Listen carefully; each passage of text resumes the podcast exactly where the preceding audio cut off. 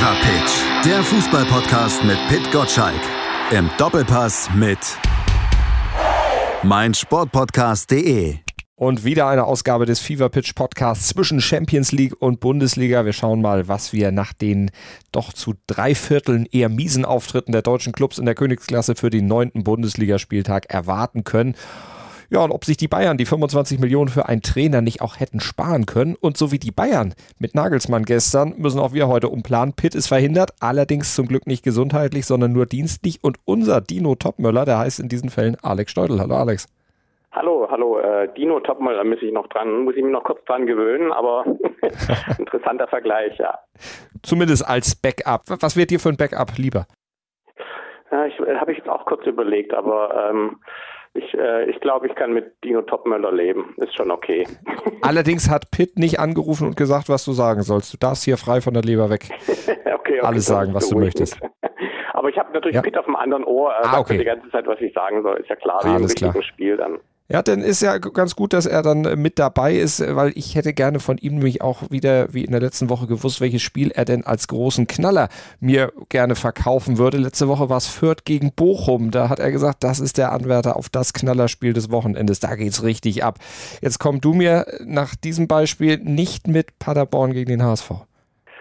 Ja, das ist natürlich mein heimliches, mein heimlicher Favorit. Ne? Äh, als Hamburger muss man natürlich, äh, muss man da natürlich ganz genau drauf gucken, weil äh, der HSV ja sozusagen momentan in aller Munde ist mal wieder. Aber äh, das ist, glaube ich, ein ganz anderes Thema. Wir wollen ja heute über Spitzenfußball reden.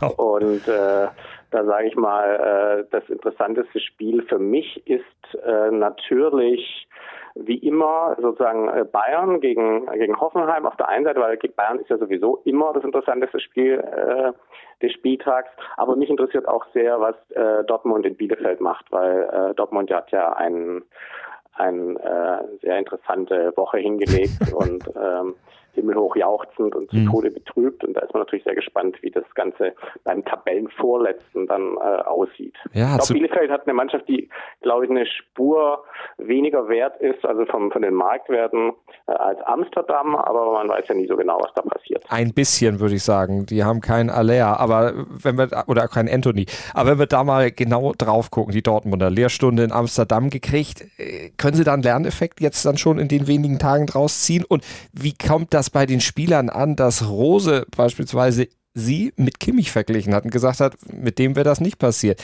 Hat mich als Schüler früher immer genervt, wenn meine Eltern nach den Noten der Klassenkameraden fragten und sagten immer, siehste, siehste, ist nur in Mathe vorgekommen, aber trotzdem. Weil die anderen grundsätzlich immer alle bessere Noten hatten als ich. Insofern gab es bei mir immer viele Kimmichs in der Klasse. Aber ähm, ja, ich glaube es ehrlich gesagt nicht, um auf die Frage zurückzukommen, weil äh, ist ja nicht so, dass jetzt irgendwie mal da ein Ausrutscher passiert ist und jetzt äh, reißen sich alle zusammen und, und vielleicht, äh, wahrscheinlich werden sie ja in Bielefeld auch äh, gewinnen, weil Bielefeld ist ja nun wirklich jetzt nicht äh, die große Macht in der Bundesliga. Aber auch wenn das jetzt ein bisschen widersprüchlich klingt, äh, Dortmund hat, glaube ich, echt das Problem, dass man nie so genau weiß, äh, was beim nächsten Mal da rauskommt. Ne? In einer Woche denkst du, oh, die armen Bayern, jetzt ist äh, sozusagen ein richtig großer Konkurrent gewachsen, äh, die hauen alles vom Platz. Und in der Woche drauf äh, hast du das Gefühl, irgendwie da ist die Ersatzmannschaft unterwegs oder äh, die haben Masken aufgezogen und äh, sind in Wirklichkeit andere Spieler. Äh, sehr, sehr erstaunliche Ergebnisse, die die einfahren und äh, sozusagen äh, erstaunliche Ausrutscher immer wieder. Und das ist ja nicht das erste Mal, sondern mhm. das passiert ja immer wieder. Und äh, ich habe so ein bisschen das Gefühl, dass da so eine kleine, so eine gewisse Ratlosigkeit ist äh, in Dortmund momentan, woher das kommt und wie man das ähm, wie man dagegen angehen kann. Ist das Mentalität, das, was man den Dortmundern ja immer wieder vorwirft, dass sie das in entscheidenden Situationen eben nicht zeigen, wo es auch dann schon mal Prügel gab von äh, Marco Reus, zumindest verbaler Natur. Diverse Fernsehkollegen wurden da ja schon abgewatscht. Also alles nur verbal ja zum Glück. Ja, ich glaube, das ist so ein, äh, also ich glaube, auf dem Level kann man jetzt nicht sagen, dass da Spieler jetzt ins Stadion einlaufen und sagen, na, heute mache ich mal 80 Prozent. Ich glaube, das gibt's nicht. Aber es ist so ein Momentum, das sich irgendwie einschleicht. Ne? Der eine macht vielleicht, geht schlecht in den Zweikampf, dem anderen misslingt irgendwas, wie dem Reus jetzt äh, äh, diese Woche. Und dann äh, ist irgendwie nicht sozusagen der Geist in der Mannschaft, dass man das das klingt jetzt so total archaisch, dass man das Ruder rumreißt, aber das ist eben genau das, was man beim FC Bayern irgendwie das Gefühl hat. Da sind immer ein paar Spieler da, die äh, sozusagen die anderen mitreißen können. Und das ist, äh, sage ich, ob das jetzt ein, äh, ein Sané auf seine Art und Weise ist, der das halt spielerisch hinbekommt, oder ein Kimmich, vor dem dann äh, die anderen Spieler vielleicht ein bisschen Angst kriegen, wenn sie sich hängen lassen oder wenn es nicht läuft, weil er ja schon ab und zu, glaube ich, mal ein bisschen durchdrehen kann. Und irgendwie habe ich das Gefühl, dass, äh, dass es bei den, bei den Dortmundern fehlt. Ich sitze ja nicht in der Kabine, aber ich habe irgendwie das Gefühl, dass da so ein bisschen ähm, und jemand fehlt, der vorangeht. Und klar hast du den Reus und also was das Alter jetzt angeht und hast und hast den Hummels, aber der Hummels bringt ja auch jetzt nicht mehr die Leistung wie früher und ist angeschlagen und, und dem Reus passiert dann so ein Fehler und äh, dann hast du die ganzen jungen Spieler und jetzt kannst du natürlich von so einer jungen Mannschaft dann auch nicht erwarten, dass die äh, sozusagen den Effenberg nehmen und sich dann gegenseitig hochpushen. Mhm. Vielleicht das, was auf der einen Seite ein Vorteil ist, dass es eine Mannschaft ist, die eine, eine eigentlich schöne Mischung hat zwischen älteren und jüngeren Spielern, vielleicht in solchen Situationen dann gar kein so großer Vorteil, weil wenn die wenigen älteren Spieler eben nicht funktionieren, scheint irgendwie äh, niemand da zu sein, der, der die Mannschaft antreibt. Relativiert aber so ein bisschen wieder diese Kritik an Lucien Favre, die ja immer kam, weil da wurde ja immer gesagt, äh, der einzige, der, der Sündenbock letztlich dafür ist, dass eben diese, dieser Schweinehundgeist da nicht so drin ist. Das ist der Trainer, der ist so langweilig, der kriegt die Mannschaft nicht motiviert. Unter Terzic lief es besser, aber eben auch nicht hundertprozentig ja. und unter Rose offensichtlich auch nicht. Ja, also das stimmt. Ähm, Rose ist jetzt aber auch, finde ich, jetzt vom Auftreten auch keiner, von dem man Angst hat. So, also ich, wenn ich eine Pressekonferenz äh, mit Jürgen Klopp sehe, habe ich immer ein bisschen Angst. äh, aber wenn ich eine mit Marco Rose sehe und mit vielen anderen natürlich auch nicht so sehr. Und vielleicht ist das eben ein Trainertyp, äh, der, ähm, der Dortmund oder eine, eine Charaktereigenschaft, die Dortmund noch ein bisschen gut täte, so ein Trainer, der eben äh, nicht ganz so nett ist und ich habe den Rosig jetzt noch nie selber getroffen, mhm. aber der macht auf mich auch ein bisschen, sage ich mal in Anführungsstrichen, einen netteren Eindruck. Also eher die Kategorie netter als die Kategorie äh, schlecht gelaunt und äh, Straftraining nachts um vier und rumschreien und so weiter. Und ja, auf der einen Seite die jüngeren Spieler, die fahren da glaube ich auch nicht mehr so drauf ab. Auf der anderen Seite vielleicht ist es manchmal ganz gut, wenn man sowas hat. Wenn du sagst Angst vor Klopp, das scheint ja sogar Diego Simeone zu haben. Wollt ihm zumindest nicht die Hand geben. Ja, das finde ich immer faszinierend. Ne? Weil, äh, Thema für sich Klopp und die anderen Trainer. Ne? Da ist ja immer so ein, äh, ich weiß nicht, was da immer am Spielfeld dran passiert, aber es gab ja schon die ein oder anderen Szenen, Nachspielen bei, mit Klopp-Beteiligung, mhm. wo die Trainer sich nicht ganz grün waren. Keine Ahnung, was die sich da alles gegenseitig zurufen, aber ich meine, Simeone und Klopp, äh, das ist natürlich äh, eine wunderschöne Partnerschaft auf der, an, der, an der Seitenlinie. Da möchte ich auch nicht wissen, was da alles los ist in 90 Minuten. Da geht einiges an der Linie, bin ich mir auch relativ sicher. Da ist die Coaching-Sode dann, äh, ja, sicherlich für alle anderen erstmal Sperrgebiet. Äh, Leipzig müssen wir auch drüber sprechen. Auch einer der enttäuschten oder die enttäuschenden von der Champions League-Woche. Das war ja auch gar nichts. Auch wenn, wenn man sagen muss, gut gekämpft gegen Paris, aber unterm Strich, da läuft gar nichts mehr. Also auf der einen Seite ja, äh, ich hätte schon auch erwartet, dass da mehr kommt. Äh, jetzt nicht nur diese Woche, sondern eigentlich die ganze Saison. Ich meine, äh, der Vizemeister steht jetzt auf Platz 8 und Platz 8, wissen wir ja, ist ja eine ganz schlimme Platzierung. Da steht der HSV nämlich auch. Also wenn du auf Platz 8 stehst, hast du wirklich Probleme und ähm, ich verstehe nicht ganz sozusagen die die Marschrichtung, äh, im wahrsten Sinne soll es kein blödes Wortspiel sein, sondern tatsächlich äh, bei dieser Mannschaft, weil die ist ja schon echt äh, ausgedünnt von Verkäufen mhm. und dann auch noch ein neuer Trainer und dann auch noch ein Trainer, äh, was ich grundsätzlich gut finde, der jetzt nicht irgendwie groß bekannt ist oder äh, Meriten hat, äh, sondern man hat sozusagen ganz schön viel gewagt in Leipzig, ne? Also mit dem äh, mit dem äh, mit dem Verkauf von von guten Spielern, mit einem neuen Trainer, der jetzt noch keine große äh, Erfahrung oder in der Bundesliga noch gar keine Erfahrung hat. Und entweder ist es so, dass es nicht richtig funktioniert oder sie müssen sich irgendwie noch äh, noch annähern. Also wenn man es positiv sieht, kann man sagen, ja, immerhin hat man in Paris geführt und äh, das eine oder andere Spiel in der Bundesliga äh, ist auch äh, haben sie auch gewonnen, aber sie haben sich natürlich viele Ausrutscher erlaubt und deswegen ist natürlich ganz toll, dass äh, Kräuter Fürth kommt, weil das ist natürlich der Sparingspartner schlechthin.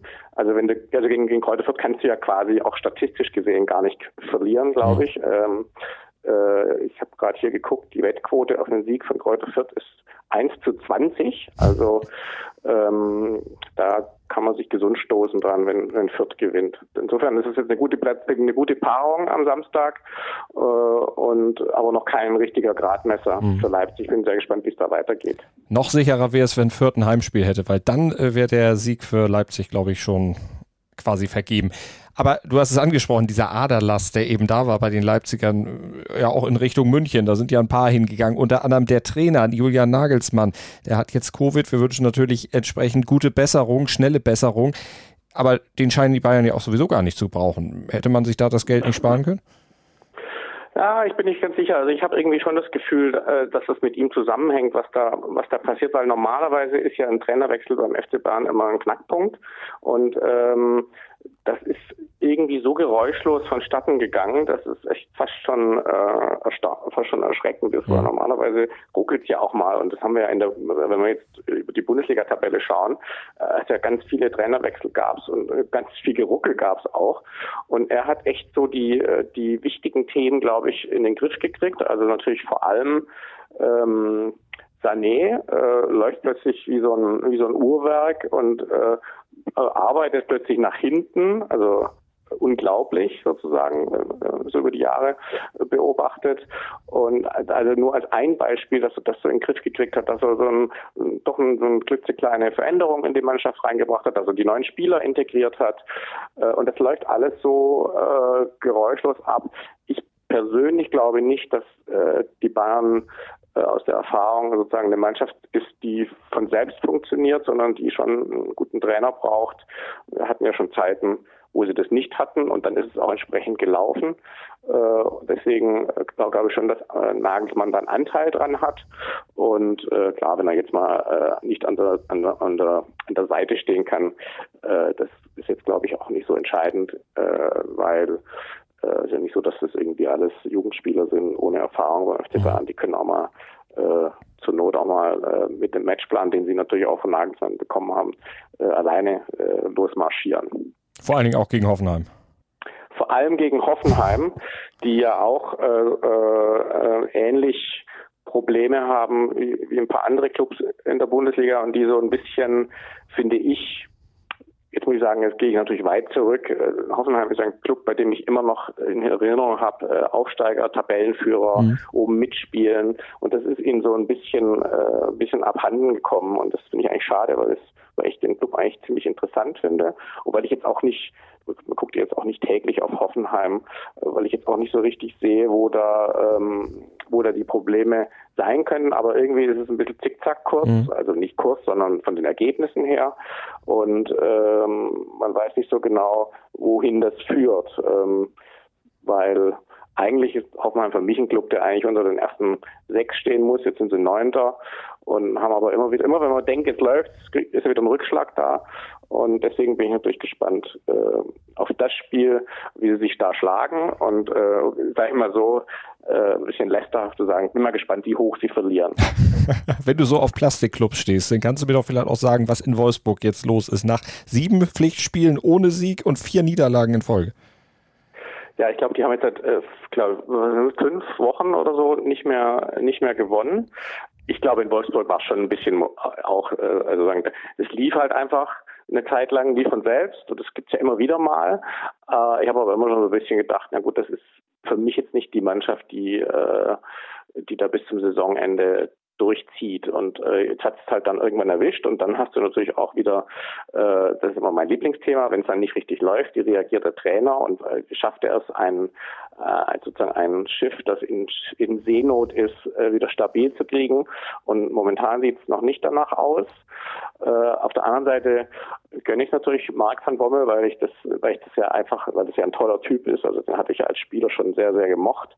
Ein Wahnsinniger auf dem Platz, der irgendwie äh, lustigerweise so ruhig geworden ist. Ich, mich würde mal wirklich interessieren, ob der auch wirklich in der Kabine und im Training so ruhig ist, wie er jetzt scheint, weil früher wissen wir ja, als er noch bei Bayern gespielt hat, ist er ja sozusagen, äh, da braucht er nur einen Zuschauer seinem Nebensitzer was gesagt, zugerufen haben, was Negatives, dann ist er unten am Platz ja schon ausgerastet und äh, hat ja eine beeindruckende Sammlung an äh, Vergehen vorzuweisen und ist der einzige Trainer in der Bundesliga, ja, der so richtig als Spieler erfolgreich war.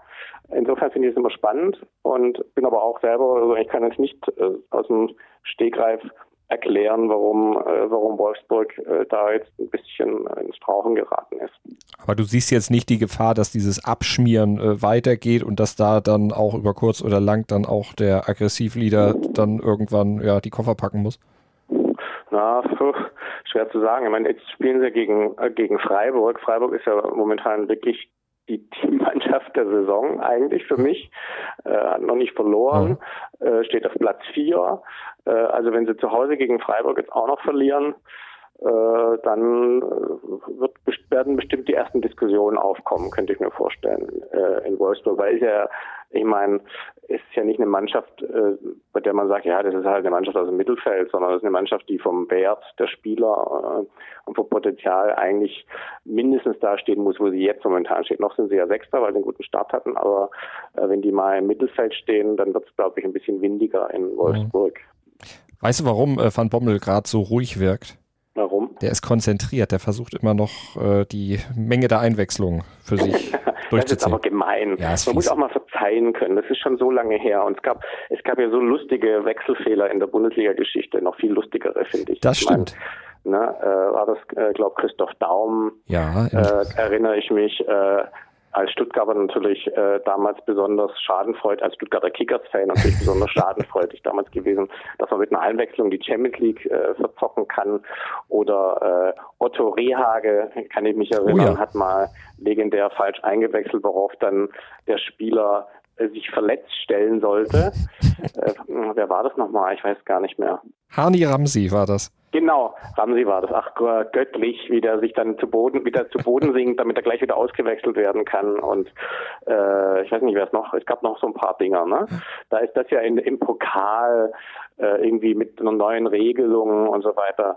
Da finde ich, da muss man auch mal äh, drüber hinweg drüber hinwegsehen dürfen. Nach so langer Zeit ist ja schon Monate her. Das ist ja im Fußball sind Monate, ja Jahre. Ne? Aber ich hatte letzte Woche schon zu Pitt gesagt, ich bin Elefant. Ich vergesse manche Sachen einfach nicht. Ja, wenn du jetzt Wolfsburg-Fan wärst, Nein, dann könnte ich das verstehen, dass du das bis an dein Lebensende nicht, nicht, äh, nicht vergisst. Aber ähm, Nein, ich bin ja eigentlich Bayern, äh, Bayern-Sympathisant und Van Bommel fand ich auch immer gut, deshalb tat mir das auch leid. Aber äh, über Sachen, die ich nicht richtig verarbeitet habe, mache ich Witze. Das ist so meine. also ich, ich, ich habe den Van Bommel ja mal kennengelernt. Ich war mal in so einer, ich weiß nicht, ob das bei Sky 90 oder irgendeiner so Talkshow war, war er, da war er noch Spieler und dann haben wir, wie es halt so ist, das jetzt mal ja vorher zusammen. Und ich hatte natürlich schon Respekt davor, weil ich dachte, das ist so ein Typ, der, äh, sagst du irgendwie im Vorbereitungsgespräch, falsches Wort, äh, da grätscht er dich so schon von hinten an der Kaffee, äh, am, am Kaffeeautomaten ab. Aber der war so nett und freundlich und sanft, das war unglaublich, ich war völlig geflasht. Also der hat wirklich äh, äh, der hat sich dann auch für mich interessiert, er hat Fragen zu meinem Job und so weiter. Ich war dann auch bei Sportbild gestellt. Und ich dachte immer, oh, ein Zwillingsbruder oder wer ist der Typ? Aber das kennt man ja im Sport, ne? Mhm. Leute, die, äh, wenn es losgeht, äh, wenn es angepfiffen wird oder auch in anderen Sportarten, wenn es um was geht, völlig durchdrehen. Und so ist einer ist der als Trainer offenbar nicht. So. Aber ich glaube, wechseln kann er jetzt und ich, ich wette, dass er gegen Freiburg keinen Wechselfehler macht. Äh, so weit wage ich mich jetzt äh, vor. Da nagel ich dich drauf fest, aber das wird, glaube ich auch, das wird auf Dann jeden Fall. Dann machen wir einen Sonderpodcast am, am Wochenende, genau. wenn es passiert. Dann gibt es eine extra Ausgabe. Auf jeden Fall. Ja, guck mal, da ist noch wieder einiges drin am Wochenende. Hertha gegen Gladbach natürlich auch noch spannend. Äh, Derby in Köln. Köln gegen Leverkusen. Ja, auch interessant, weil äh, natürlich Köln auf der einen Seite äh, überraschend weit oben äh, hat zwar jetzt äh, vor der Länderspielpause nochmal so richtig einen abgekriegt. Ähm, das ist halt immer dieses, äh, man denkt, ja, äh, es läuft sehr gut für eine Mannschaft und dann äh, merkst du dann an solchen Spielen, dass sie vielleicht doch irgendwie über ihre Verhältnisse gespielt haben, wenn sie dann so eine Packung kriegen, ich glaube 5-0 in ausgerechnet in Hoffenheim. So, mhm. äh, das heißt, die leicht angeschlagen vielleicht äh, kommen, Leverkusen natürlich schwer angeschlagen, weil ähm, das gegen Bayern war natürlich äh, unglaublich. Zur Pause 0-5 hinten liegen im Spitzenspiel gab es, glaube ich, in der Bundesliga noch nie. Also äh, normalerweise, also in anderen Sportarten würde so ein Spiel abgebrochen. Äh, um, äh, wie ist es in welchen Sportarten? Also Tischtennis hat man das früher gemacht, ne? Bei 7-0 war, glaube ich. Äh, beim Ringen ist das vor allen Dingen so. Sieg ja, wegen Ringen technischer ja Überlegenheit. Ja, das wäre natürlich Leverkusen auch passiert wahrscheinlich. Abbruch wegen äh, erste Verwarnung nach 20 und dann nach 25 Abbruch. Und Tischtennis haben wir früher immer gemacht. Bei 7-0 ist Schneider, dann ist zu Ende, okay. wenn man 7-0 hinten liegt im Satz. Aber so weit kam es ja nicht. Aber also Leverkusen natürlich auch total äh, matt irgendwie jetzt und ähm, aber trotzdem natürlich super in die Saison gestartet. Gegen die Bayern ist psychologisch vielleicht äh, ein kleiner Vorteil für Leverkusen, weil man sagt, okay, äh, wir stehen da oben und gegen Bayern verliert eh jeder. Wir haben halt ein bisschen höher verloren, macht nichts, aber Köln vielleicht jetzt doch eher zweifelnd, äh, oh mhm. Gott, äh, haben wir da oben wirklich was zu suchen? Wir haben so einen vor dem Latz bekommen äh, in Hoffenheim, deswegen ähm, bin ich da auch sehr gespannt, wie das, wie das ausgeht. Und ist natürlich Derby, ist was los, ist, äh, ich weiß gar nicht, ist äh, in Köln äh, Stadion voll, habe ich jetzt gar nicht mehr. Ähm, ich blick da auch nicht mehr durch, wer jetzt zwei, was wie voll. Also G-Regeln, ja. Handy 4G und 5G, ich check nicht mehr ganz, ich komme nicht mehr ganz durch bei den ganzen Gs, aber da ist auf jeden Fall was los, auch wenn es äh, nur halb voll ist, sein sollte. Ich weiß auf jeden Fall, dass äh, Steffen Baumgart 20.000 äh, Stimmen gekriegt hat unter Fußballanhängern bei der Wahl zum Fußballspruch des Jahres und den hat er gewonnen. Also der hat sogar schon den ersten Titel dieser Saison geholt. Ein Spiel ist erst zu Ende, wenn der Schiedsrichter pfeift und ich nicht mehr brüll. ja, okay. Das äh, finde ich zu, bis, bis zum bis zum zweiten Drittel eher ein bekannter Spruch und äh, am Ende naja, die Pointe finde ich jetzt nicht so lustig, weil es gibt ja auch andere Spieler, die brüllen, aber er hat schon sowas chronisch schlecht gelauntes, ne? Er sieht ja immer so ein bisschen mit der Mütze dann auch oft äh, äh, nicht, wirkt nicht sehr sympathisch auf mich, aber vielleicht haben seine Spieler Angst vor ihm, vielleicht ist das ja dann ein kleines Erfolgsrezept, ich weiß es nicht. Ähm, sein Vorgänger war ja deutlich netter, war ja auch ein Schwabe. Das mag ein Grund, äh, äh, Grund, sein, aber vielleicht kommst du mit ihm irgendwann in einer TV-Sendung nochmal zu, äh, zusammen und dann äh, überzeugt er dich genau wie Van Bommel, vom Gegenteil. Ja, genau. Vielleicht äh, mache ich dann entweder die gleiche Erfahrung oder er äh, grätscht mich dann auch ab. Apropos TV-Sendung, jetzt machen wir eigentlich an dieser Stelle im FIFA Pitch Podcast immer den kleinen Teaser für den Doppelpass. Du weißt nicht zufällig, wer am Wochenende im Doppelpass dabei ist? Nein, weiß ich leider nicht. Dann sagen wir einfach Doppelpass sowieso immer einschalten. 11 Uhr am Sonntagmorgen.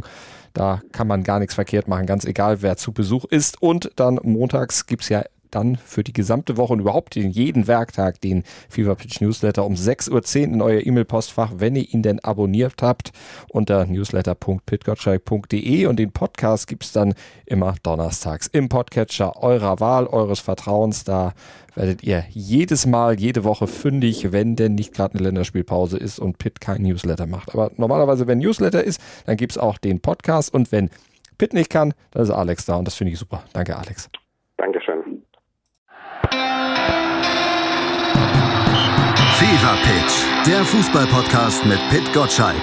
Im Doppelpass mit meinsportpodcast.de.